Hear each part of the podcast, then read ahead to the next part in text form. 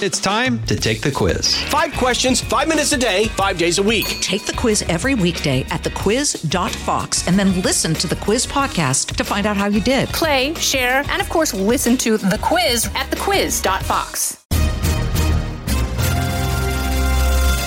Sunday, May fifteenth, twenty twenty-two. I'm Jared Halpern. The White House continues to fight inflation and a baby formula shortage. They're releasing the uh, oil from the strategic yeah. petroleum reserves. Um, they are trying to get uh, force companies into lowering prices, saying, hey, you're price gouging. I'm Jessica Rosenthal. Is the former president himself just not Trumpy enough for some voters? Pennsylvania will weigh in on this in primary elections Tuesday. The interesting strategic question would be how daunting or how concerning is the, the Barnette surge to Oz and McCormick? And would those candidates train their guns? I think the answer is they already have begun to on Barnette. This is the Fox News Rundown from Washington.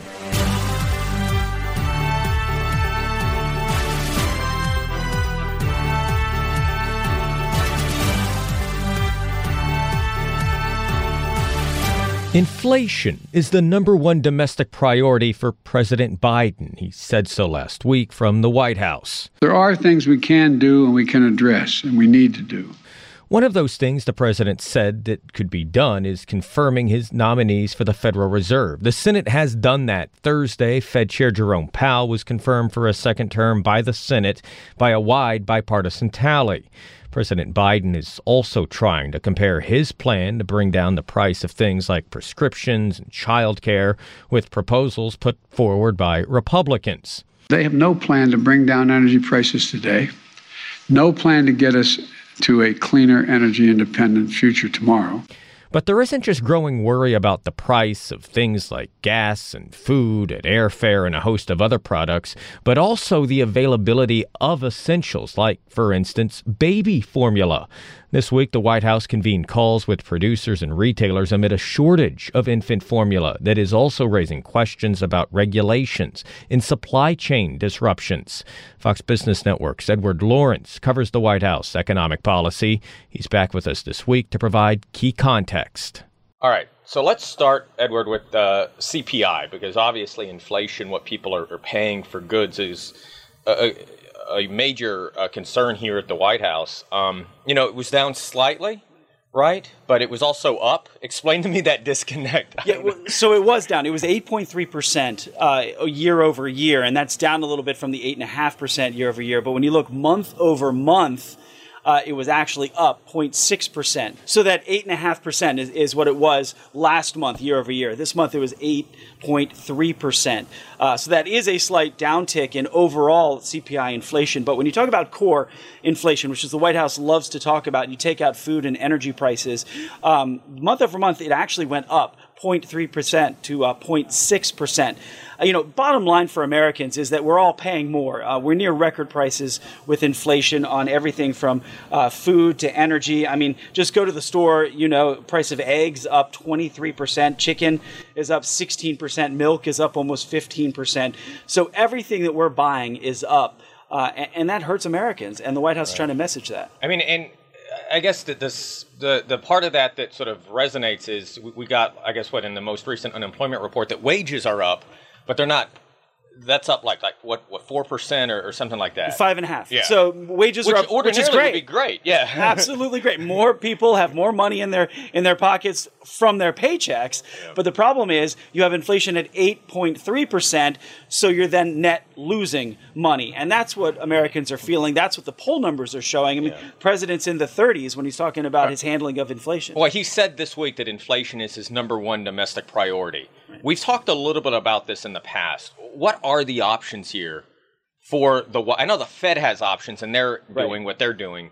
What can the White House do? Right. So – and, and it depends on who you talk to. So from the White House – What does the they, White House yeah, say they can they, do? what, the White, what they say they are doing. So they don't have any new plans related to this. They're releasing the uh, oil from the strategic yeah. petroleum reserves.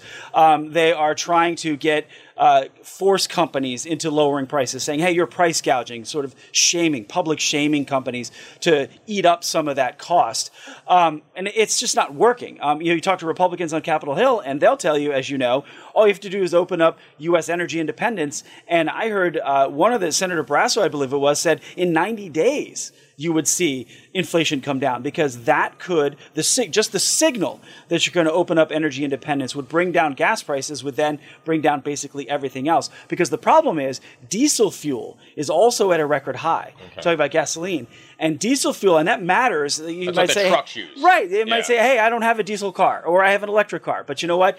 The stuff that you bought uh, at Walmart, the stuff that you bought at the grocery store, the stuff that you bought uh, for your kids, all traveled on a truck that uses diesel. Diesel. So what I mean, the other part of this, I guess, as well is, is trying to renew elements of what I guess used to be Build Back Better. It's right. not that anymore. It is right. a much smaller uh, agenda. That, that's the other part of uh, the president's push here, right? Right, trying exactly. to say, listen, let's make prescription drugs capped. Let's. And if you listen very closely to their words, mm-hmm. they're saying we're going to lower costs. Right. Right. That's not lowering inflation. Well, but that's it's lowering if you have more for other things, correct. That doesn't have as much of an impact. So, so they're focusing on healthcare, prescription drugs yeah. particularly. They're focusing on childcare, and they want Congress to pass another spending package mm-hmm. to lower the costs for some people uh, for childcare, say for instance, and allow Medicare to uh, negotiate, negotiate, right? Just much like the V A does, and that would lower prescription drug costs. The problem is, go to the gas station, well, you're still so, paying more. I guess the idea is so those things. Prescription drugs, childcare aren't drivers of inflation. Right. But if Americans are paying less for those things, it is maybe easier to, to handle inflation. It's a portion of Americans, and yeah. you know, and those people, that's basically the low income bracket right. that's able to handle that. The problem is, um, you know, the price of their food is going to be more. So okay. you have to make real choices as to what you're going to buy. I mean, um, I mean, like there... I said, chicken. I mean, chicken. You go buy chicken; it's sixteen percent more expensive. Is... There's no plan to to give them money to buy chicken. So the Federal Reserve most recently increased that that interest rate that we've talked about in the past half a percentage point, right. which is it was the largest single.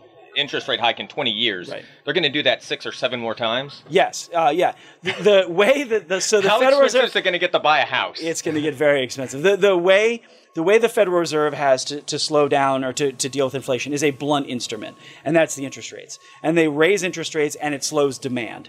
Um, they're trying to work this sort of thread this needle to make sure that they don't Uh, raise interest rates too high and start a recession where people just stop buying, uh, but they want to slowly raise it up. The problem is, in order to handle inflation, you need interest rates, the Fed's interest rate, higher than inflation. So that's eight percent, which is what Paul Volcker did back uh, in the late early eighties, late seventies, is he raised interest rates so high that it just crushed the economy, brought inflation back in check, and then they were able to bring in, bring the interest rates back down. So the problem is the Fed doesn't want to go that high. Well, the, the worry then would we, be a recession, we can, exactly. Right? We can, a, we can't hard handle landing, that. Not a soft landing. Exactly. Is that what that's, they call it? That's the difference. Yeah, and and people just don't want that. So you're looking at the price of a mortgage rate, your credit card interest rates. Mm-hmm. They're going to keep going up as these uh, big tick-ups, these fifty, these fifty basis points moves in the interest rate, all that stuff's going to be more expensive. And the worry then is businesses have a harder time expanding, have a harder time right. hiring. Right. Well, and businesses, instead, not, not a harder time hiring, it's, it's more, more expensive. expensive. Right. Yeah. So they're just not going to do it. Yeah. Uh, and, and that's the problem is, is you're trying to thread that needle where businesses don't have to say, oh, my gosh, I can't afford this, so therefore we got to cut a couple employees or not hire those next employees, and then that sort of snowballs. Let me talk to you about the other major issue here that's developed. It's been developing for a few weeks, but it's really gotten attention this week here in Washington, and that is this uh, baby formula shortage. Um, I know the president is meeting with retailers, meeting with manufacturers to see what solutions are out there. My understanding is that this was kind of a confluence of, of things, right? You had a, a major recall? Right. So, yeah, you had a, a major recall from a number of companies, uh, and in addition to supply chain problems. The supply chain issue is one thing, but the recall, the government can't do anything about that, can they? They, they can't, no. And, and that's just that's simply a fact of life. Uh, they, they had some issues with some of the formulas. I understand yeah. babies were getting sick. Uh, some maybe passed away. I don't know. But yeah. the F D A, to be very cautious, yeah. pulled the formula. Um, that combined with the supply chain issues, because the companies, you know, in a normal cycle, a company could then just shift, buy more from China, which is where most of the product, ba- the base products that make the formula come from, uh, buy more of those products and, and then go forward. The problem is China's locked down. You know, right. again, so you've got a ton of ships that are stuck there. Issues, and, well, right? And, and so and there ab- are there are some, pre- from what I was reading, some pretty specific regulations with importing baby food. It's not yes. as if you can just look elsewhere. Correct. Yes, and you have you have to have systems in place in order to be able to handle what you can import for baby food, because obviously babies are, are fragile. You need to make sure and you protect them.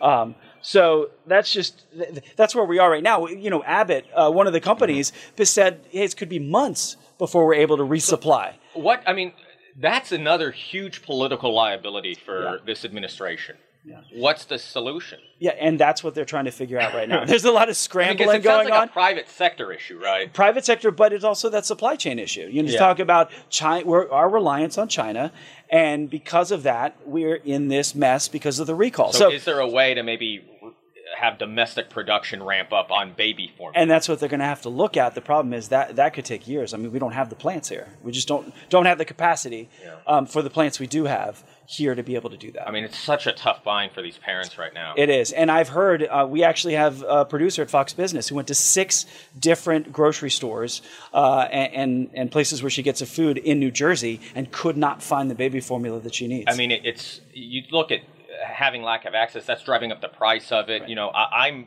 many years removed from needing to buy, buy baby formula, but when my wife and I did buy it, I was telling a colleague the other day, of all of the expenses you try and factor in when you have a child, that was the one I think we, we underestimated the most. Right. It is right. pretty expensive in regular times, and now you look at what's happening, and yeah, it's an, it seems like an untenable position for a lot of families. It is, and then you run into the situation of hoarding, because people know oh, sure, it's scarce, sure, sure. so therefore they're going to keep going and try and buy more and more and more, and therefore it becomes even more scarce. A lot of uh, these issues now uh, top of mind for voters, certainly top of mind here at the White House. Edward, appreciate you helping us understand it again. Thanks, Jared. From the Fox News Podcasts Network. I'm Janice Dean, Fox News senior meteorologist. Be sure to subscribe to the Janice Dean Podcast at fox news podcast dot com or wherever you listen to your podcasts. And don't forget to spread the sunshine.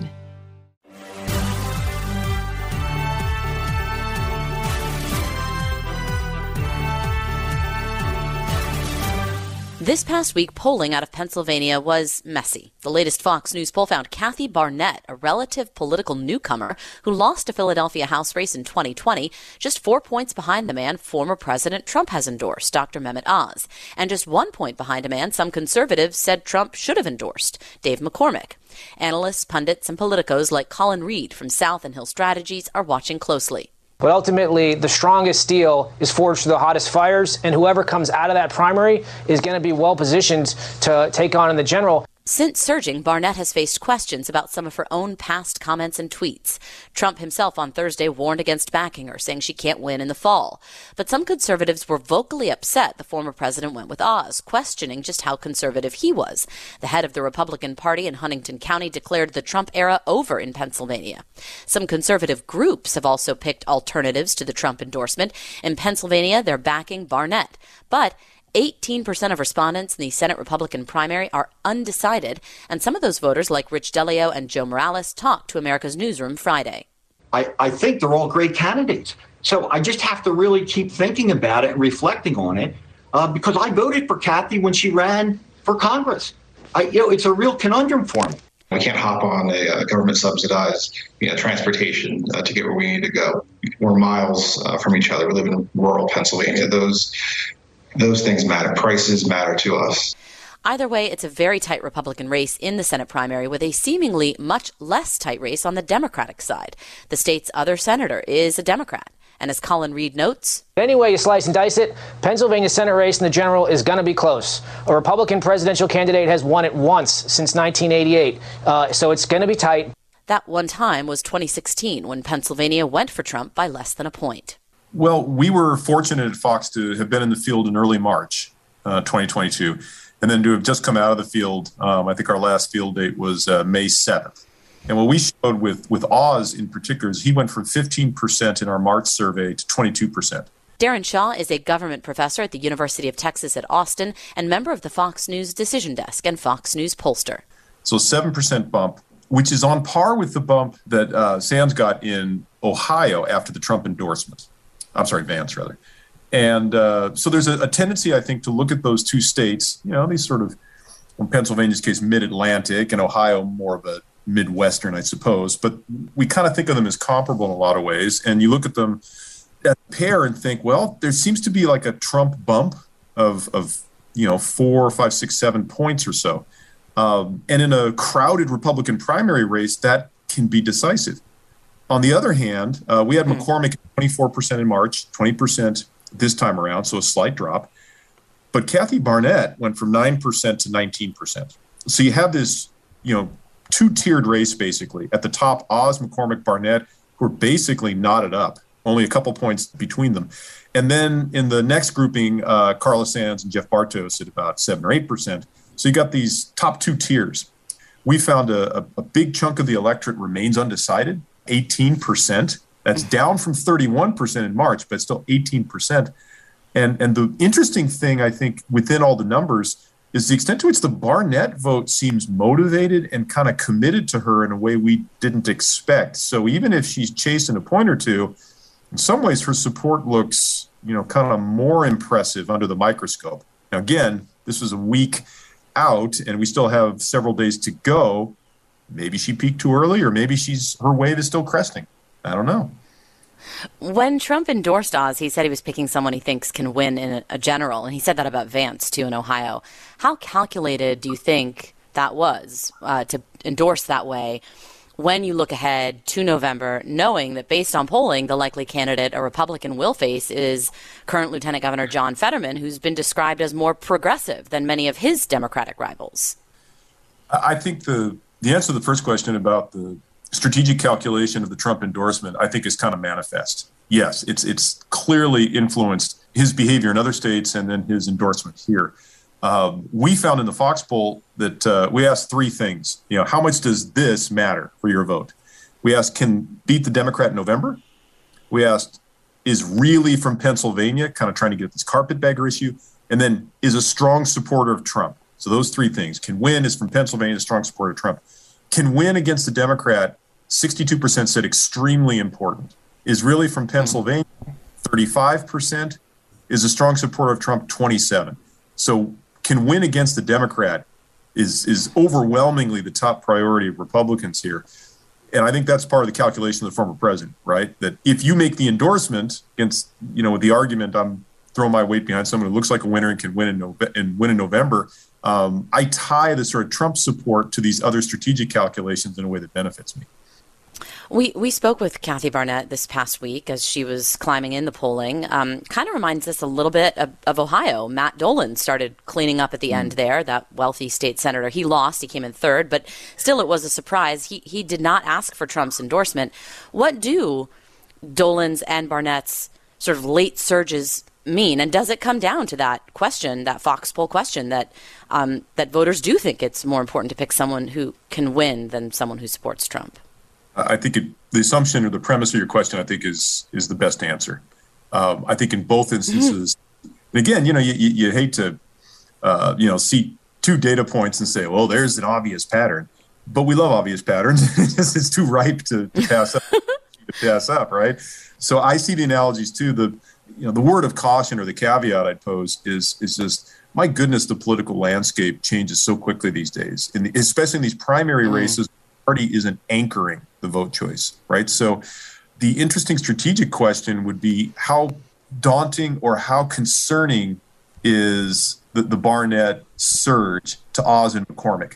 And would those candidates train their guns? I think the answer is they already have begun to on Barnette, right? Because they don't necessarily want to draw attention to her campaign.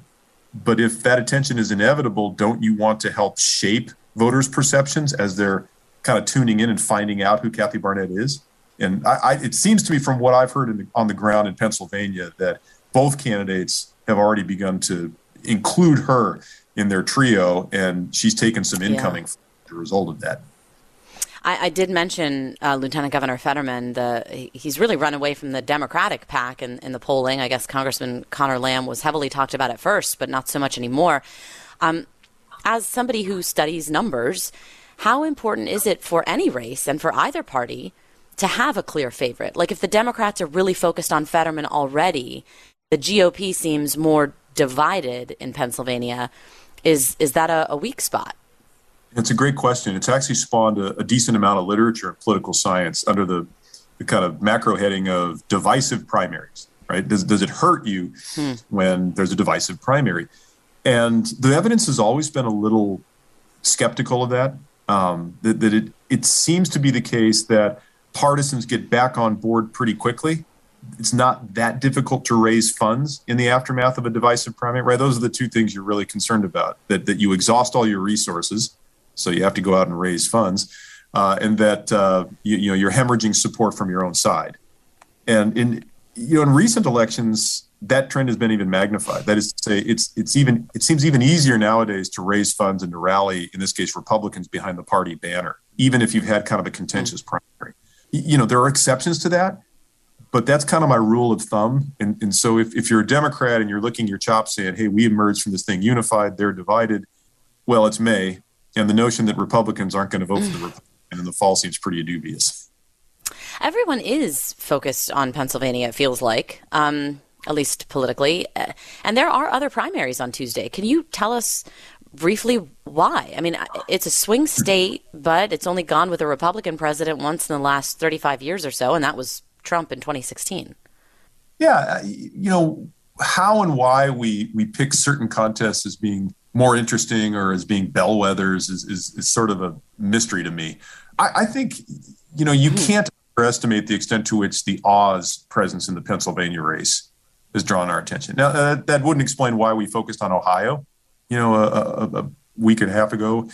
But I, I think it's, you know, why are we focused on Pennsylvania as opposed to North Carolina, you know, where there's a, a, a very interesting race going on? I think it's the celebrity power, right? That, that that contest, and then Trump's association with Oz, I think, is also kind of captured attention. And while Carolina, as you kind of imply, was a really, has been an important state and was a really close state in twenty twenty, for some reason, you know, Georgia and Pennsylvania seem to have, and I guess Arizona as well, in, in the sort of troika, occupy kind of our collective memory about twenty twenty, right? Those three states more than other states. Yeah. The governor's race, Daron, uh, is also happening in Pennsylvania, and I do want to ask about North Carolina. But Doug Mastriano, like Barnette, they're they're both pulling ahead in the, in the polling. Well, Mastriano really is, but some of his fellow lawmakers and Republicans in the state are questioning out loud if he's too far to the right, that it might hurt them in the fall if they're up against Josh Shapiro, the state's current attorney general. Given the sort of swing state status, how important is that when your colleagues and your fellow party members say you might not be electable, and yet you're watching the polling, you know, just take him away? You know, one thing that's it's such a simple question in some ways, but I've never really seen strong analysis of it, is when you have a, a hot Senate race, U S Senate race, and then a hot gubernatorial race, do we have any sense, all things being equal, kind of what drives what? And, and I, I pose that question because that's clearly what you're going to have in Pennsylvania moving forward. So is it the case that, um, you, you know, let's, I, I don't know, you kind of pick one of the three Republicans in the Senate race, is, is sort of Republican turnout dynamics animated by that Senate race, which could ultimately contribute to control the Senate. Um, and, and there would obviously be a national focus and attention there, that one of the Democrats' few opportunities to, you know, kind of hold the Senate, I think, it, it occurs in Pennsylvania, um, versus, you know, the governorship of the state that's arguably, I think probably easily argued, that is more directly relevant to Pennsylvanians, um, you know, who's who's kind of in the uh, in the state house right. chair. So, you know, and if you've got a, let, let's just say sort of a slightly more moderate and then uh, slightly more conservative candidates at, at ostensibly the two heads of the ticket, what's driving what? Um, and then obviously the question at hand is not just beyond turnout, but do you get any fall off? Let, let's say you have a slightly more generally appealing Senate candidate and then uh, s- slightly more um, kind of base oriented gubernatorial candidate. Uh, does that hurt you? Uh, do you have a fall off? Or, you know, is, is sort of the turnout that you get driven by a base candidate in the gubernatorial race, does that actually help the Senate candidate as well? I just think it's, too, you know, it's a simple question, but in some ways, it's it's a little complicated. My sense is, is that the Senate drives most everything here. And so I have a hard time believing you're going to get a lot of kind of wayward Republicans who kind of find their way into the Senate race because it's a hot race and they hear about it and they talk about it at parties, but they just can't stomach voting for Mastriano. I'm, I just don't think that's the way politics works in twenty twenty. Maybe in nineteen eighty, but not in twenty twenty. So I, I actually think having somebody who's more base-oriented and conservative might actually help the ticket in terms of turnout. I keep seeing in polling, including in Fox News polling, that people only prefer Republicans by, like, what is it, like two to four points. It's typically within, I would think, the margin of error. The Monmouth poll that came out um, Thursday said something similar. And I, I want your thoughts as a pollster. I mean, are Republicans too excited? Or does it really depend on, like, the, the district? Or, like, if you're if you're in a House race, it really depends on, on your locality? Oh, so let me clarify. Are we talking nationally, sort of the generic ballot, the Republican advantage? Is that is that the yeah. question you're asking? Yeah. Um, you've seen a range. So, but for comparative purposes, um, in twenty eighteen, the average Democratic advantage in what we call the generic ballot, just who you're going to vote for for Congress, was about five to seven points. And they ended up having, obviously, a really good uh, midterm. What I've seen lately, there have been a few, uh, for instance, the YouGov poll um, and a couple of others, that have suggested uh, a slight Democratic advantage. But the lion's share of polling, including the last Fox poll, has the Republicans actually winning um, the generic ballot. That's honestly really unusual. We haven't seen that too often lately. Um, and in fact, our uh, our Fox poll analysis suggests that if the Republicans were actually to win the national vote by seven points, that you would have a massive swing. Now, this is based on a model, you know, so it's sort of all other things being equal. And there are some things like redistricting has been attenuated, maybe even favorable to the Democrats. Um, a lot of the low-hanging fruit, the Republicans already won in twenty twenty. So it's it, we may be on the low side of that model trend, but the model suggests like a forty-seat swing if you had a seven-point oh. Republican advantage. Yeah, so I'm, I'm looking right now just as an average. And Monmouth, C N N, Fox, Uh, all have a seven-point Democratic, Republican rather, Republican advantage in the generic ballot. Uh, Politico and The Economist have a two-point Democratic advantage. So I, I'm just looking at the averages, and the preponderance of evidence is kind of with us that that there's a, hmm. you know, something a four-point on average Republican advantage, and that puts the that puts the estimated swing at about twenty-five to the Republicans. Interesting. Um- So poor North Carolina, back to them for a minute. It has been overshadowed by Pennsylvania. Their primary is also Tuesday. We do have some polling on that Senate race from uh, Fox polling, at least from late April, I believe, um, further corroborated by some more recent polling from other outlets. It looks like President Trump's endorsed pick will likely win, Congressman Ted Budd, and he's run away from his, his rivals, including former Governor Pat McCrory. But I was looking at some uh, polling from The Hill. It found Budd would beat the likely Democratic nominee, Sherry Beasley, but she would beat McCrory if he were the G O P nominee.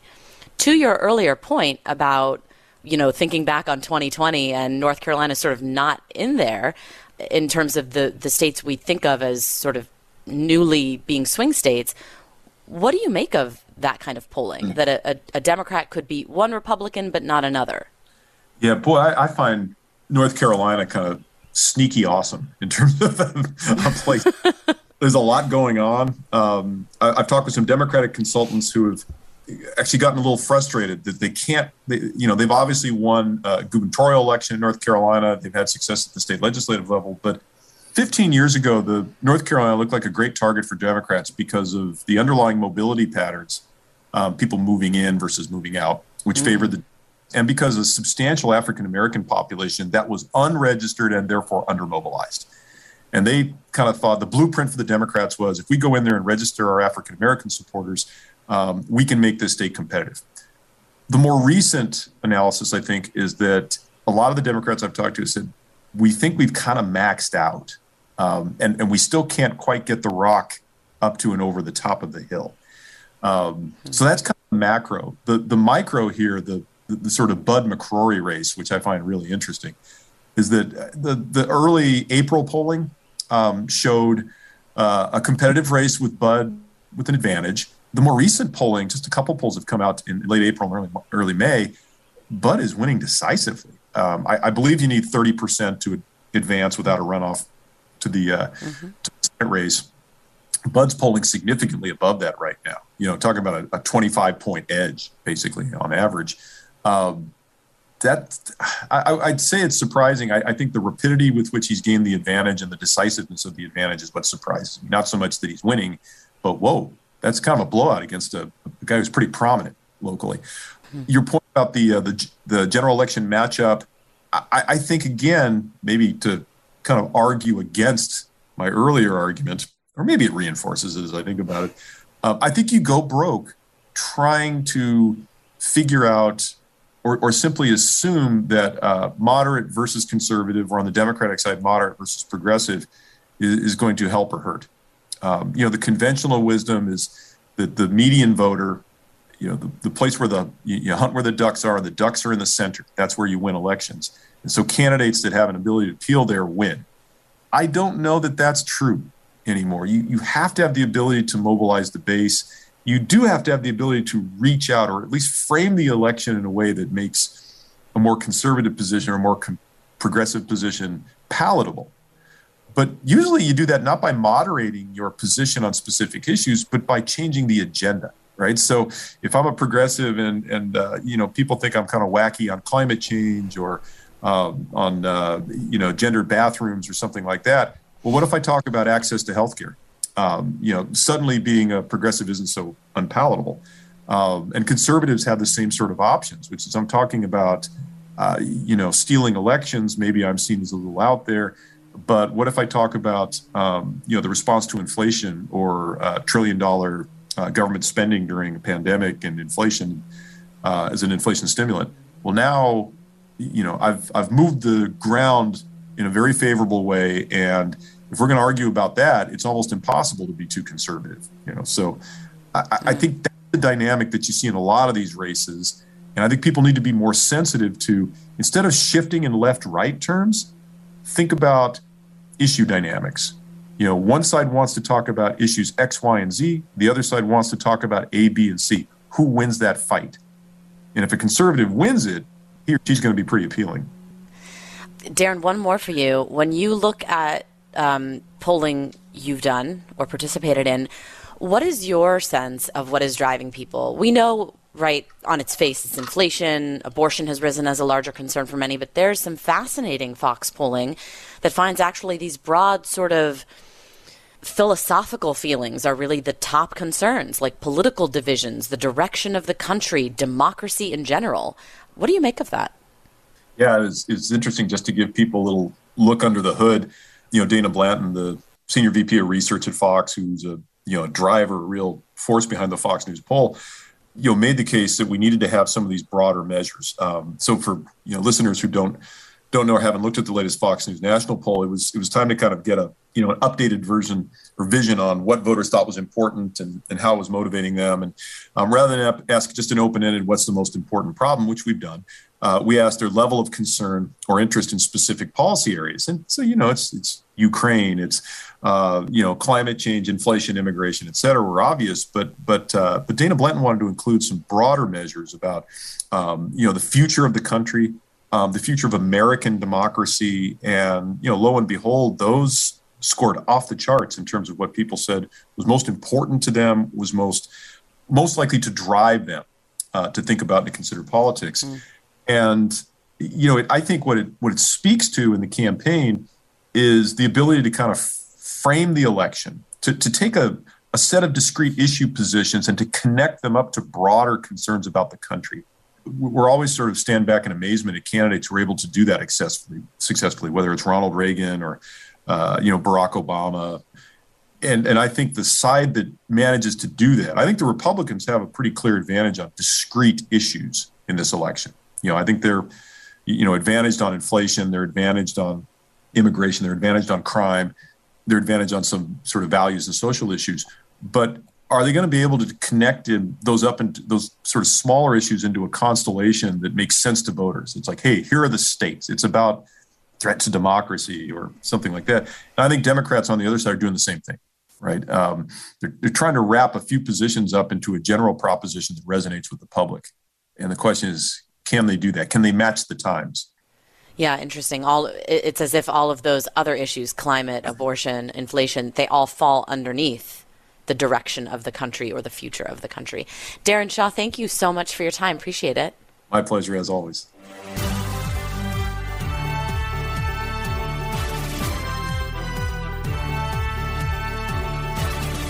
That will do it for this week's Fox News Rundown from Washington. Next week, Ukraine aid to the tune of forty billion dollars stalled in the Senate, even as leaders from both parties pressed members to pass the measure and warned of urgency. We will follow the latest and talk about what else the U S could do. And President Biden heads to East Asia for key meetings with the leaders of Japan and South Korea about North Korea's nuclear ambitions. Until then, stay safe. Stay healthy and stay in touch with those you care about. For our entire team here at Fox News Radio, thank you for listening. I'm Jared Halpern from Washington. Listen to the all-new Brett Baier podcast featuring Common Ground, in-depth talks with lawmakers from opposite sides of the aisle, along with all your Brett Baier favorites like his all-star panel and much more. Available now at fox news podcasts dot com or wherever you get your podcasts.